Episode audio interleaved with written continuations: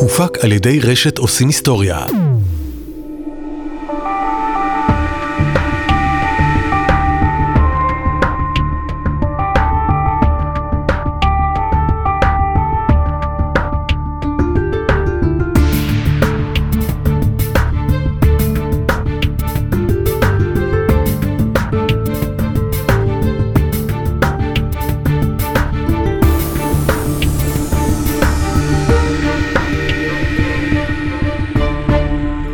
פודקאסט בחסות גיאופרוספקט, גיאולוגיה, סביבה ותכנון.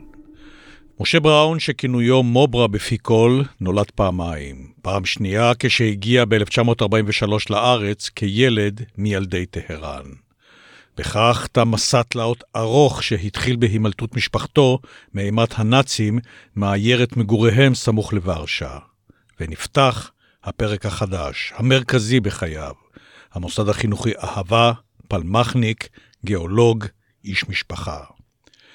כשהוא בן 91 חד קטר עם זיכרון מעורר השתאות, פעיל, דעתן, הגיע מוברה עם רעייתו תקווה ושלושת ילדיהם, דורון, אורנה ודלית, לספר את סיפור חייו. שלום מוברה. שלום, שלמה. אני מבקש לפתוח איפה שאתה רוצה לפתוח. הרי גם בספר שכתבת וגם בשיחות המקדימות בינינו, אתה מדבר על לידה מחדש כשאתה מגיע בגיל 13 לארץ ישראל, אז פלסטינה. המעניין הוא שגם במאמר אקדמי שפרסמה בלי תיאום מוקדם איתך, בתך אורנה, פרופסור אורנה בראון לוינסון, שנמצאת כאן איתנו, זאת התובנה. עד כדי כך, לידה מחדש? אה, אני נולדתי בעיירה קטנה בפולין, לא רחוק מוורשה, שנקראת סטוצ'ק לוקובסקי, וזאת עיירה קטנה מאוד של מספר אלפי אנשים, רובם היו יהודים. והקהילה היהודית אה, הייתה בעיקר של אנשים פשוטים, בוא נגיד לא היו אקדמאים בעיירה הזאת, ואם הייתי חי אה, בעיירה הזאת, ללא ספק, הייתי, אחרי שהייתי גומר בית ספר עממי, השלמה, שיעורי ערב, לא לימודים תיכוניים, לא הייתי מגיע לאקדמיה. הייתי ללא ספק נהיה איזה עוזר של בעל מקצוע, אולי הייתי מתלמד כספר, כמו שאחי עשה במספרה של אבי. עם בואי ארצה, למעשה, החיים שלי השתנו לחלוטין. אני, מבחינה התרבות של העיירה הקטנה של יידיש, ורובם אנשים דתיים, אמנם משפחתי הייתה משפחה חילונית, כמו שאמרתי, אבי היה בצעירותו תומך הקומוניסטים. כן, עוד נדבר על המספרה שהיו באים לקרוא שם את העיתון של הבונד, די פולקסשטימה. פולקסשטימה. פולקסשטימה, כן. כן.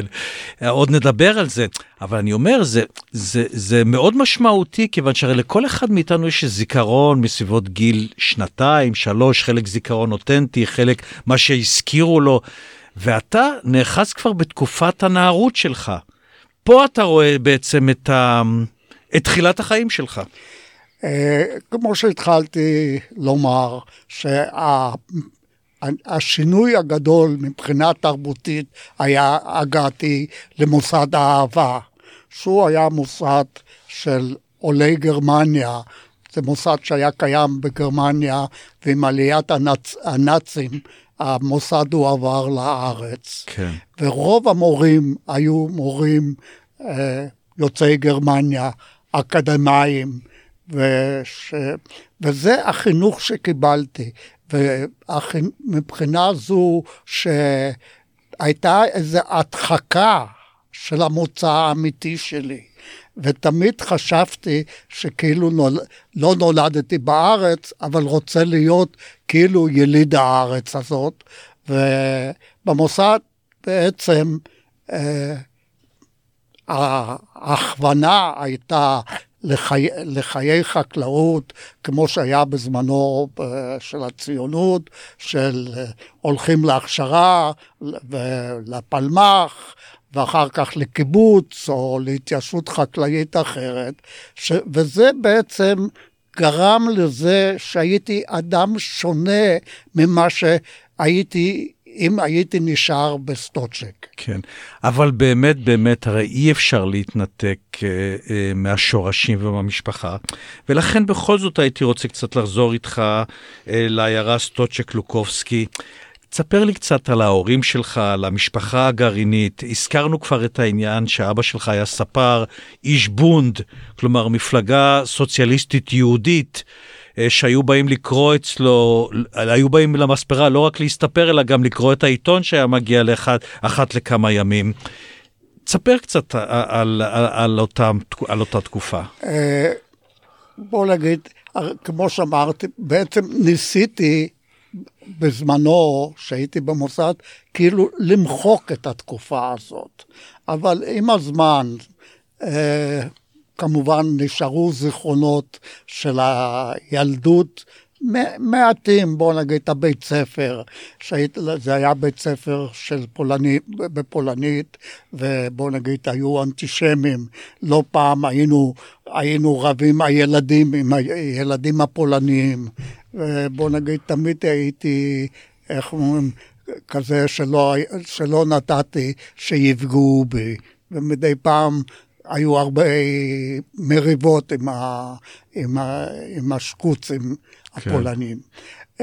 העיירה, המשפחה של אבי בעצם כמעט ולא הייתה, מפני שהוריו נפטרו בגיל צעיר מאוד. הסבא שלי, מצד אבא שלי, היה סוחר יערות.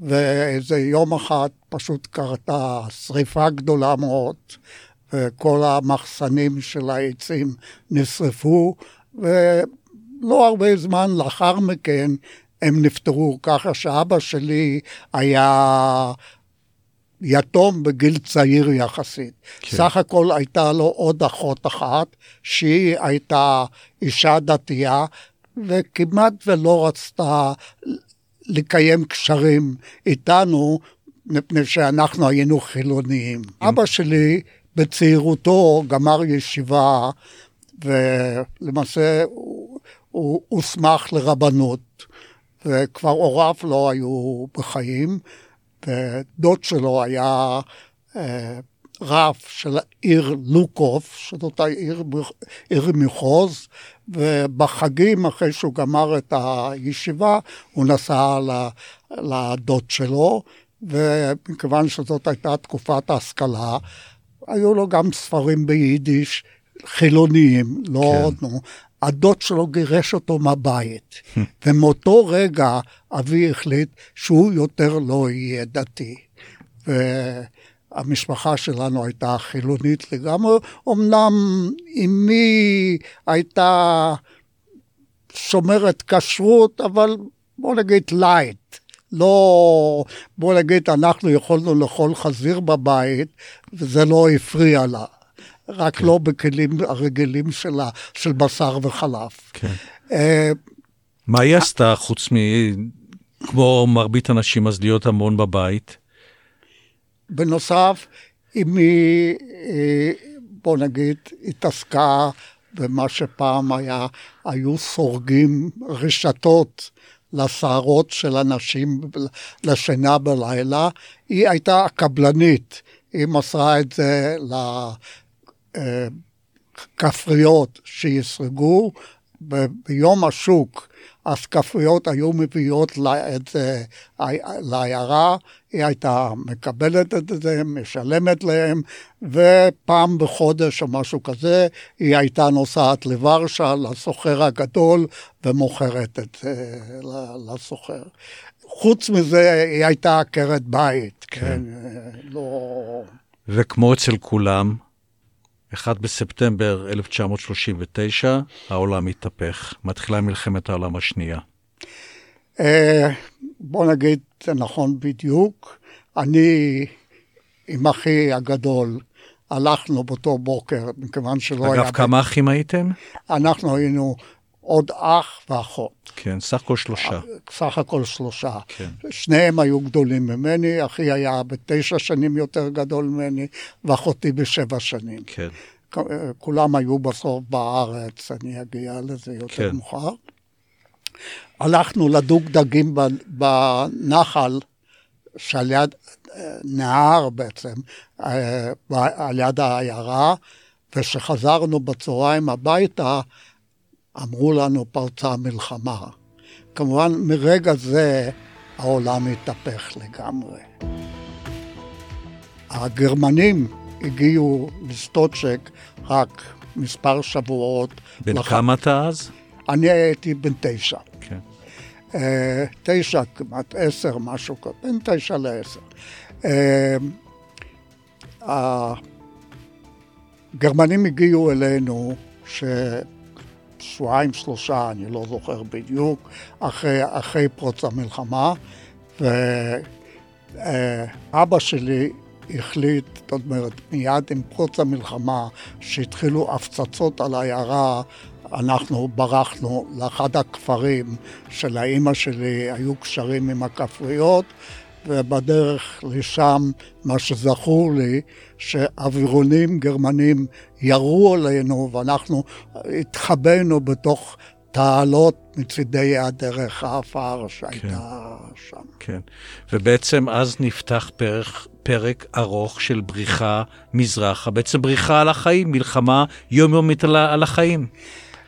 אחרי שחזרנו מהכפר, הסתבר לנו שבעצם רוב בתי העיירה נשרפו. ורק בית אחד של אחת הדודות שלי, אני עוד לא סיפרתי על, על הצד המשפחתי של אמי, שהיא הייתה משפחה גדולה, כל הבני הדודים והדודות התגוררנו בבית הזה של, של הדודה שלי. מה שאני רוצה לציין, בשנת 1994, אה, אחרי שנקלטתי לקרן ספילברג, אה, מה קרה במלחמה, אה, הילדים החליטו שהם רוצים לנסוע לפולניה, לסטוצ'ק. כן. אני, מתוך איך אומרים, לא, לא אגיד, אני אגיד, שנאה שלי לפולנים, לא רציתי אף פעם לנסוע לפולניה, אבל הילדים עמדו על כך שניסע. וכמו שהזכרת את הבית של הדודה שלי, שהוא לא נשרף, אחד הביקורים שלנו היה לכיוון הבית הזה, שעדיין עומד כמו שהיה ב-1939. כן. באותו סיור כמובן סיירנו בסטוצ'ק, בבית ספר, ב... הלכנו לנהר, שבוא נגיד היווה מקום זה חשוב. שלחתם לדוג שם. שהלכנו לדוג ב... לא רק בערב פרוץ המלחמה, אלא כן. גם הרבה פעמים לפני זה, בדרך כלל היינו הולכים לשחות בתוך, ה... בתוך הנהר הזה. כן. אבל בואו נחזור לבריחה שלכם מזרחה, לביאלוסטוק, אחר כך גרודנו. ואנחנו נגיע גם למה שאתה מגדיר, ההגליה לארכנגלסק. כן. אחרי שהיינו בבית של הדודה והגרמנים היו בעיר, די התחילו להתעלל ביהודים. אבא שלי החליט, הוא, זאת אומרת, אנחנו, המשפחה, לא נשארים תחת הגרמנים. כן. ויום אחד שכר עגלה עם, סי... עם עגלון, העמסנו את מה שנשאר מהשריפה על העגלה ונסענו לעבר הנהר בוג, שהוא היה הגבול בין הכיבוש הגרמני והכיבוש הסובייטי. כן. בלילה חצינו את הנהר אה, עם סירות, כמובן היו אנשים שעשו את זה בכסף רב, ודי התעללו בנו, שלא ניקח יותר מדי דברים איתנו, אבל עברנו את הנהר, וברגע מסוים אימא שלי גילתה שהיא שכחה משהו מעבר הגרמני של הנהר. כן, אתה, היא... אתה כותב על זה בספר שלך, אבל, אבל זה, זה, זה, זה אירוע מאוד עוצמתי, אני חושב, שאימא שלך מחליטה לחזור לאזור הכיבוש הגרמני בפולין, ואתם ממשיכים קצת מזרחה, ואתם נפגשים רק אה, יותר מאוחר. אה, מה זה עושה לך כילד? אני לא זוכר מה שזה עשה לי בדיוק, אבל בוא נגיד, אימא שלי הייתה אישה מאוד אנרגטית בגיל הזה, אה, ש... והיא חזרה, לקחה את הדברים וחצתה את הנהר עוד באותו לילה עוד פעם, ולאחר זמן קצר מאוד נפגשנו ועברנו לביאלסטוק. בביאלסטוק היה גר בן דוד שלנו, בן דוד שלי. וכל המשפחה, בני דודים רבים, אה, הם התגוררו אצלו, וחברים שלהם עוד מוורשה, שהם גרו בוורשה, ושם גרו עשרות אנשים היו בדירה, אני לא זוכר כמה חדרים היו בדירה. אבל... אז, אז ספר על, על, על, למשל על חיי יום-יום בדירה כזאת, שמלאה בהמון אנשים, רובם פליטים שבורחים על נפשם. איך מתקיימים? הולכים לבית ספר, לומדים, יש לא, שגרת יום-יום? לא לומדים, בוא נגיד, גם המבוגרים אין להם עבודה, אבל במשך היום כולם עזבו את הדירה. בלילה אנשים... למה עזבו את הדירה ביום? שלא, הוא, הוא עבד שם וכל מיני דברים, כן. כדי לא, להפ... לא להפ... להשתדל לא להפריע, מינימום הפרעה, ובלילה אנשים לנו על, ה... על השולחנות, מתחת לשולחנות ובכל מקום פנוי.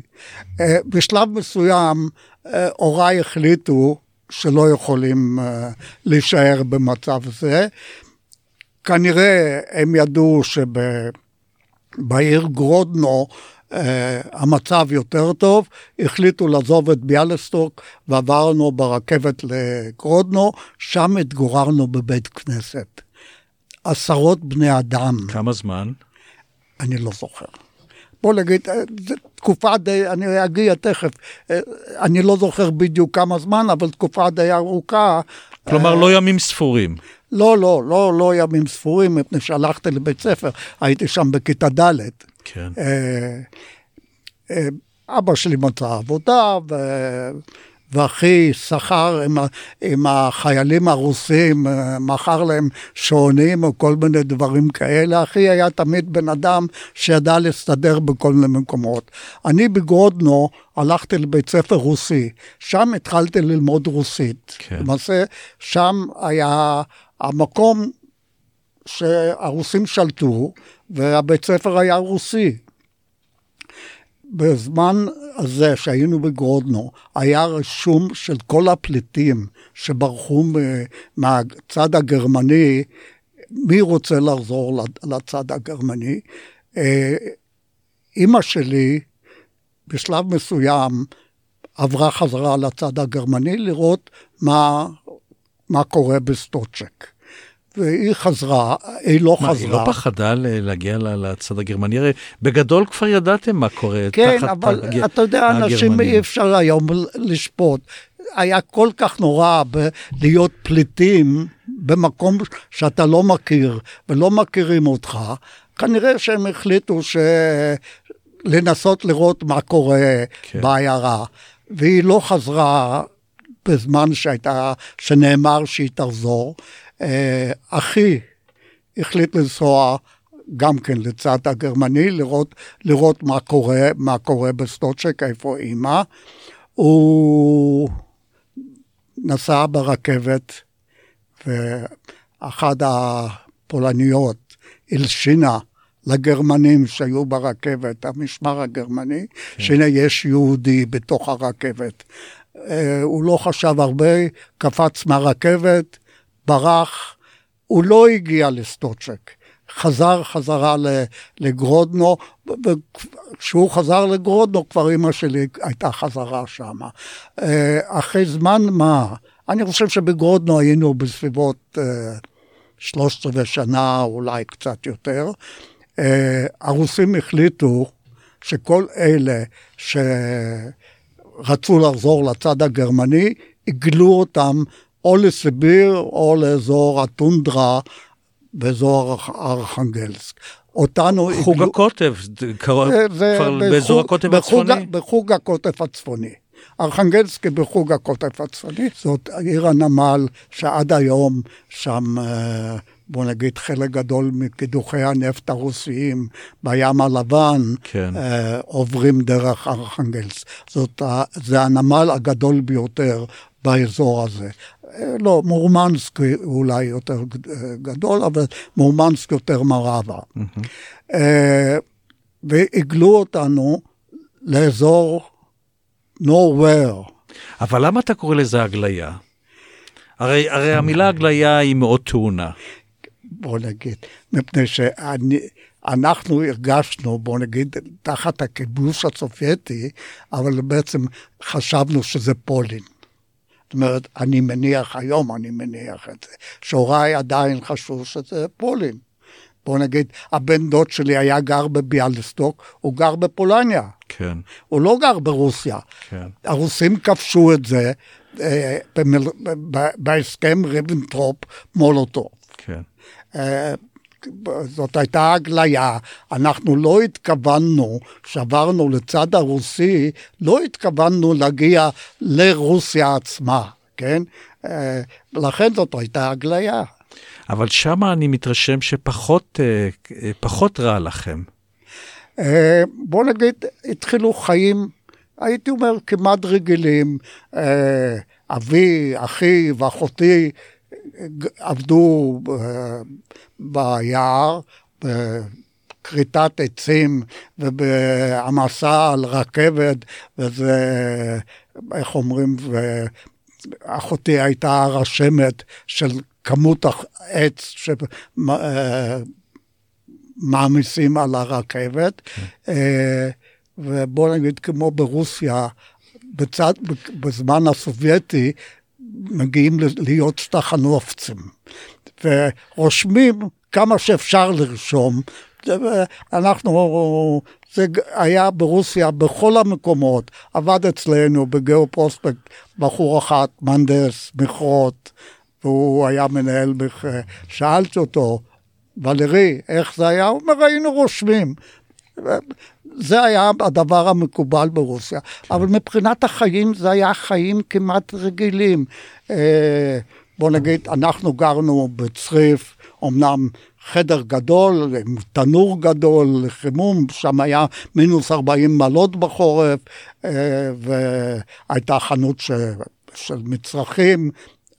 בצהריים כל העובדים, כל האנשים אכלו בחדר אוכל המשותף. כן. אני הלכתי שם לבית ספר בכיתה ו'. אבל החוויה המעצבת שלך משם זה דווקא ההימצאות שלך ביערות. בוא נגיד, אחד הדברים של האזור הזה, הזיכרונות שלי, הם היער.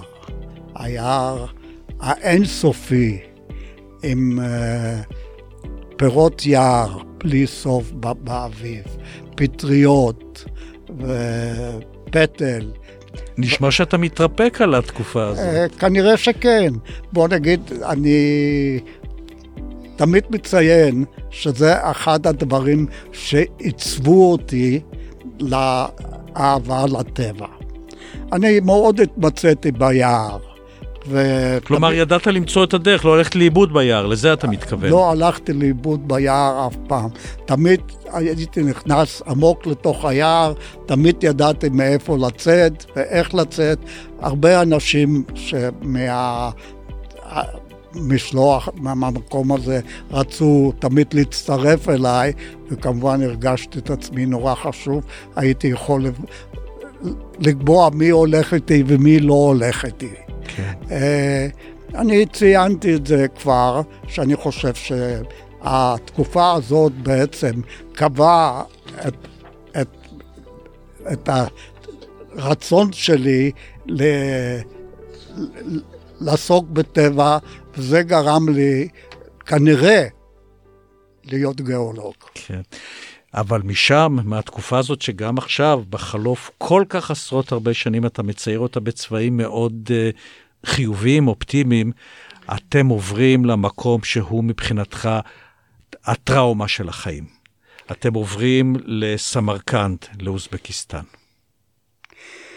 אה, עם פרוץ המלחמה בין ברית המועצות וגרמניה ביוני 1940, אנחנו שוחררנו, יכולנו לנסוע בתוך רוסיה לאן שרצינו, מפני שעד אז פולניה ורוסיה היו במצב מלחמה. ועם פרוץ המלחמה בין הרוסים והגרמנים, המצב השתנה, וכל האזרחים הפולנים שהיו בהגליה ברוסיה השתחררו ויכלו לנסוע לאן שרוצים. כן. הוריי, אחרי מינוס 40 מעלות באזור ארכנגלסק, החליטו שהם ייסעו לדרום ברית המועצות, במקרה זה לסמרקנד. הרבה יהודים מפולין ויהודים מרחבי אה, ברית המועצות נסעו אז אה, לרוסיה, נכון. אה, לרוסיה, לברית המועצות האסייתית. נכון. בין השאר לסמרקנד, לאוזבקיסטן. נכון. בואו נגיד חלק גדול מהיהודים שברחו ממערב רוסיה בזמן המלחמה גם הגיעו לכל הרפובליקות המזרח אסייתיות. אני לא יודע בדיוק למה הם דווקא בחרו סמרקנט הוריי, אבל אני מניח שבעיקר בגלל זה שהיו שם הרבה יהודים, ואנחנו הגענו לסמרקנט במסע די ארוך של מספר שבועות, עם רכבות שונות ו- ועם תחנות ביניים של ימים לחכות לרכבת אחרת, פעם רכבת מסע, פעם רכבת אה, נוסעים, הגענו לסמרקנט. הם שכרו דירה בשכונת היהודים. מאיפה היה להם כסף? אה, בוא נגיד באזור ארכנגלס, במחנה שם, היו משלמים להם שכר חודשי עבור, כן. עבור העבודה. העבודה לא הייתה בחינם. כן.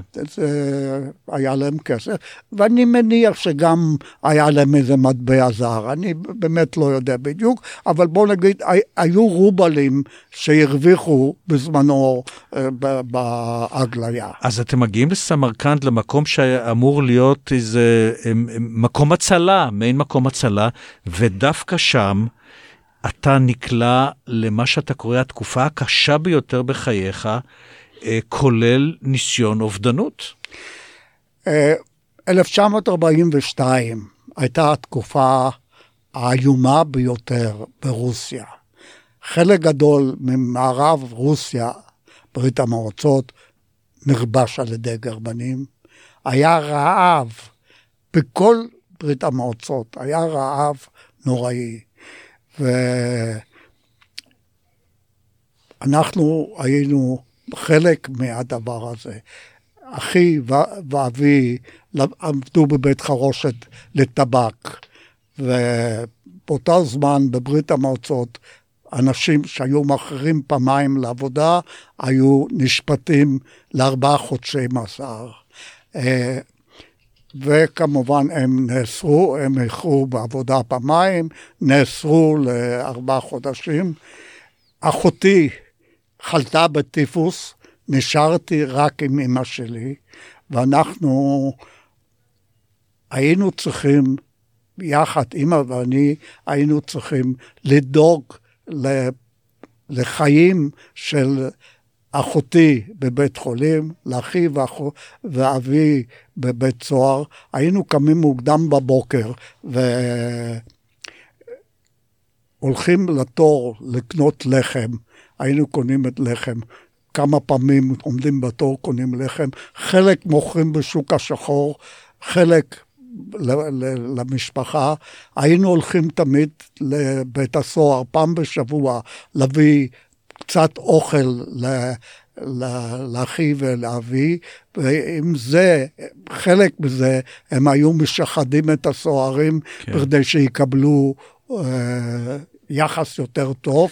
חלק היו כמובן אוכלים, ובוא נגיד, המצב הזה של הלחץ, כנראה גרם לי גם עניין של בן, ילד בן 12 אה, לאובדנות, ורציתי להתאבד. מה זה רצית? אה, שמת חבל על הצוואר. שמתי חבל על הצוואר ותליתי את עצמי על קורה שהייתה בתוך הדירה, ובאותו רגע אמא שלי נכנסה והורידה אותי. אז במילים מפורשות בצורה כזאת בעצם ניצלו חייך. נכון. כן. בואו נעבור לחלקים יותר אופטימיים, צבא אנדרס, שמקשר אותנו גם היסטורית וגם במקרה שלך לילדי טהרן.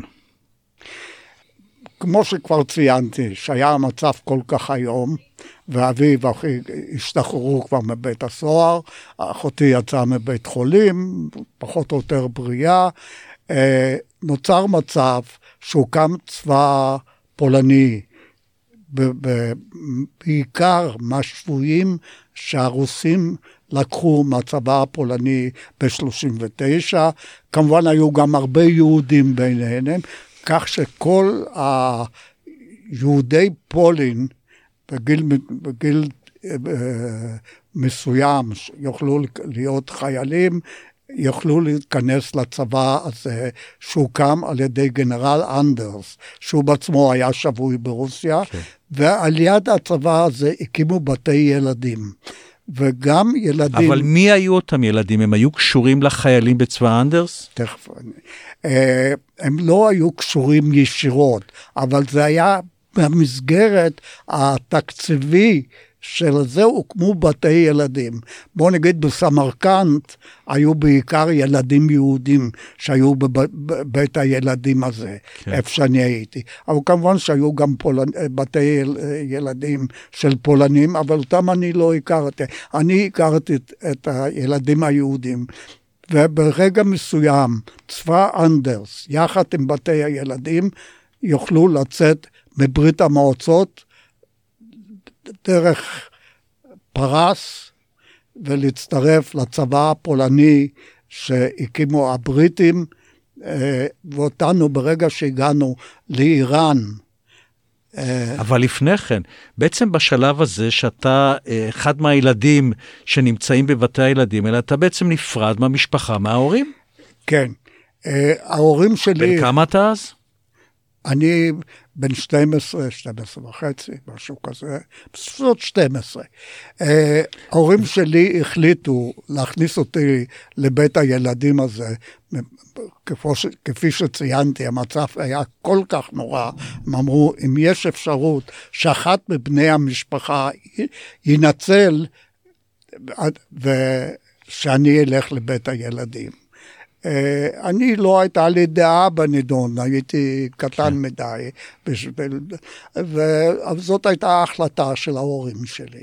וכך הגענו לטהרן, ושם ברגע שהילדים היהודים מבתי הילדים השונים הגיעו לטהרן, הגיעו אנשים מהארץ, וכל המחנה הפך להיות מחנה של הסוכנות היהודית. הסיפור של ילדי טהרן הוא סיפור די חקוק בתולדות הציונות, נקרא לזה כן. כך. אה, מכיוון שהייתה, זה היה 1943, לא הייתה עלייה ארצה, ופתאום ביום אחד הגיעו בבת אחת כאלף ילדים ארצה. הגענו... אה, המסע היה קודם ארוך מאוד, כן. מטהרן לקראצ'י, מה שהיום פקיסטן, אז היה הודו, היינו, המצב היה למה הגענו בעצם לקראצ'י ולהודו, מפני שהעיראקים לא היו מוכנים אה, להעביר ילדים יהודים לארץ ישראל, ולא הייתה ברירה, אלא העבירו אותנו להודו, ומשם עם אוניות אה, אוניות של, של הצבא הבריטי שהביאו חיילים למזרח הרחוק וחזרו ריק, אוניות ריקות לגמרי לבריטניה, הביאו אותנו עד לקנטרה בתעלת סואץ, שם עלינו לרכבת עם הרכבת לארץ. התחנה הראשונה בארץ הייתה רחובות. ב-18 בפברואר 1943. ו- ויש דבר גם שתפס אותי מאוד uh, עוצמתי, זה שאתה זוכר ברחובות את התפוז השלם הראשון שאתה אוכל. בוא נגיד, לילד מפולניה, מעיירה קטנה, לאכול תפוס שלם היה חלום. חלום בלתי נתפס. כמובן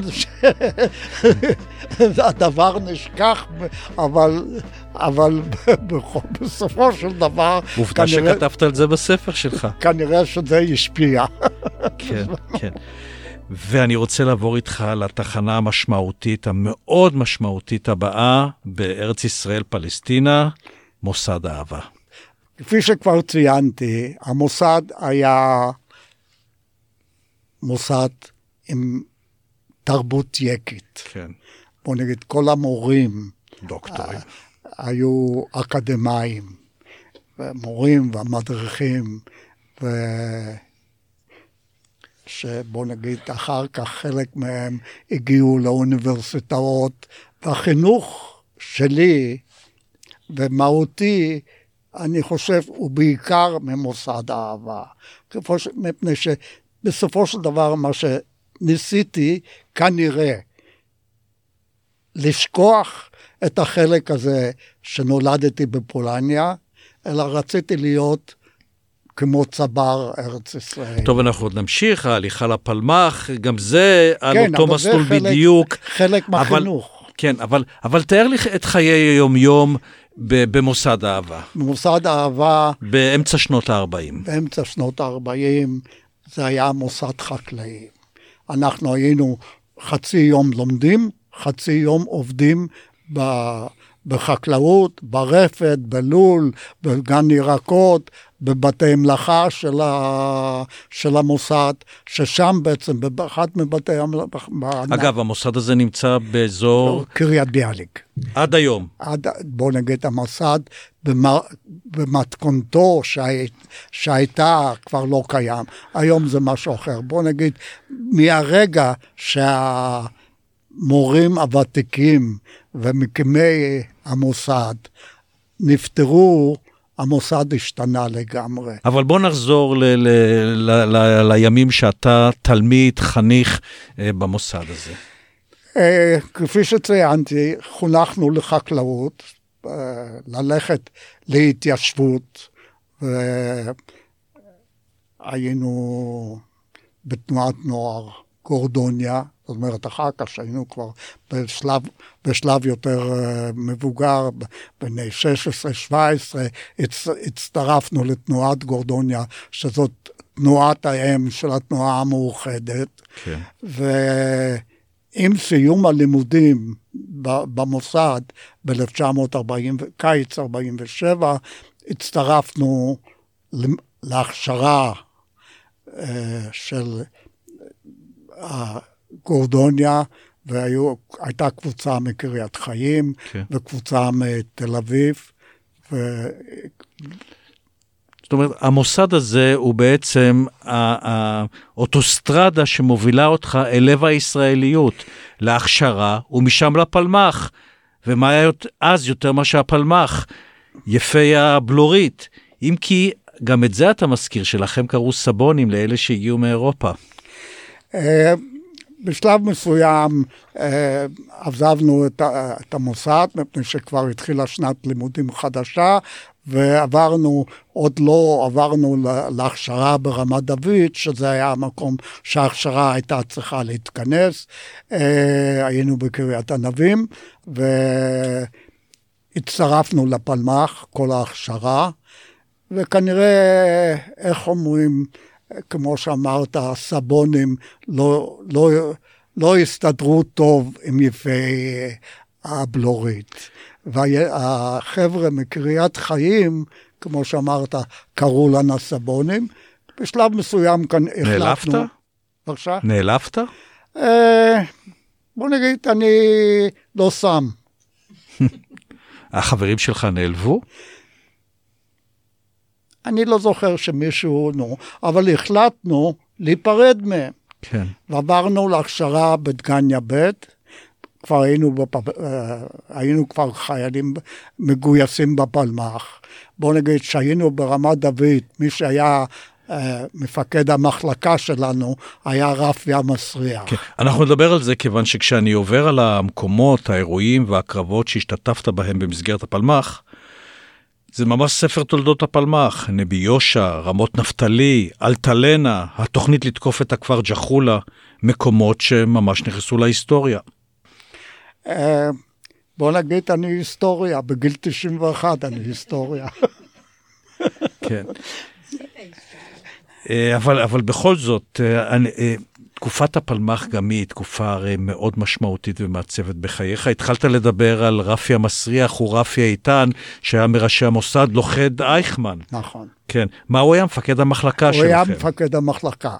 מפקד הפלוגה היה בר לב. כן. בוא נגיד, אנחנו לא ראינו את מפקד המחלקה, ובטח לא את מפקד הפלוגה, אלא היו אלוהים. כן. מי שהכרנו זה היו המ"כים mm-hmm. שאימנו אותנו. פעם בשבועיים אימונים, שבועיים עבודה ב, בקיבוץ. כן. אה, תאר לי אה, אה, סדר יום, לוח זמנים של פלמחניק. תראה, בוא נגיד, צריך לה, להפריד שני דברים. פרה-מלחמה ותוך מלחמה. כן. פרה-מלחמה, כמו שאמרתי, שבועיים היה עבודה בקיבוץ, בשביל לשלם את קיומנו בקיבוץ, שבוע, שבועיים אימונים. אימונים היו בעיקר הדברים הבסיסיים ביותר, לימוד רובה, לימוד סטן וקפ"פ. כן. היום כבר לא יודעים מה זה. זה היה מלחמה עם מקלות. מקלות, כן. זה התקופה פרה-מלחמה. כמובן, אחרי שעברנו לדגניה ב', היה מעבר בין תחילת המלחמה למלחמה, ואחרי תקופה קצרה מאוד בדגניה ב', הועברנו לרמות נפתלי. Mm-hmm. שזה כבר היה בעצם תוך תחילת המלחמה בגליל, בתחבורה התנגשות בתחבורה של, של היהודים, כן. ואנחנו בעצם שמרנו ברמת נפתלי על האזור של, המו, של ההתיישבות הזאת, שעוד אז לא הייתה מושב, היום זה מושב. עד כאן הפרק הראשון בסיפור חייו של משה בראון, מוברה. הפרק הבא על קורותיו בפלמ"ח, במלחמת השחרור, המשפחה, עבודתו כגיאולוג, חברת גיאו פרוספקט שהקים והיום הוא הנשיא שלה, והיותו פטריוט ישראלי אדוק ומודאג. סיפור משפחתי הופק על ידי פודקאסט ישראל מדיה בע"מ, עורך בן אור הברי, עורך ראשי רן לוי, אני שלמה רז.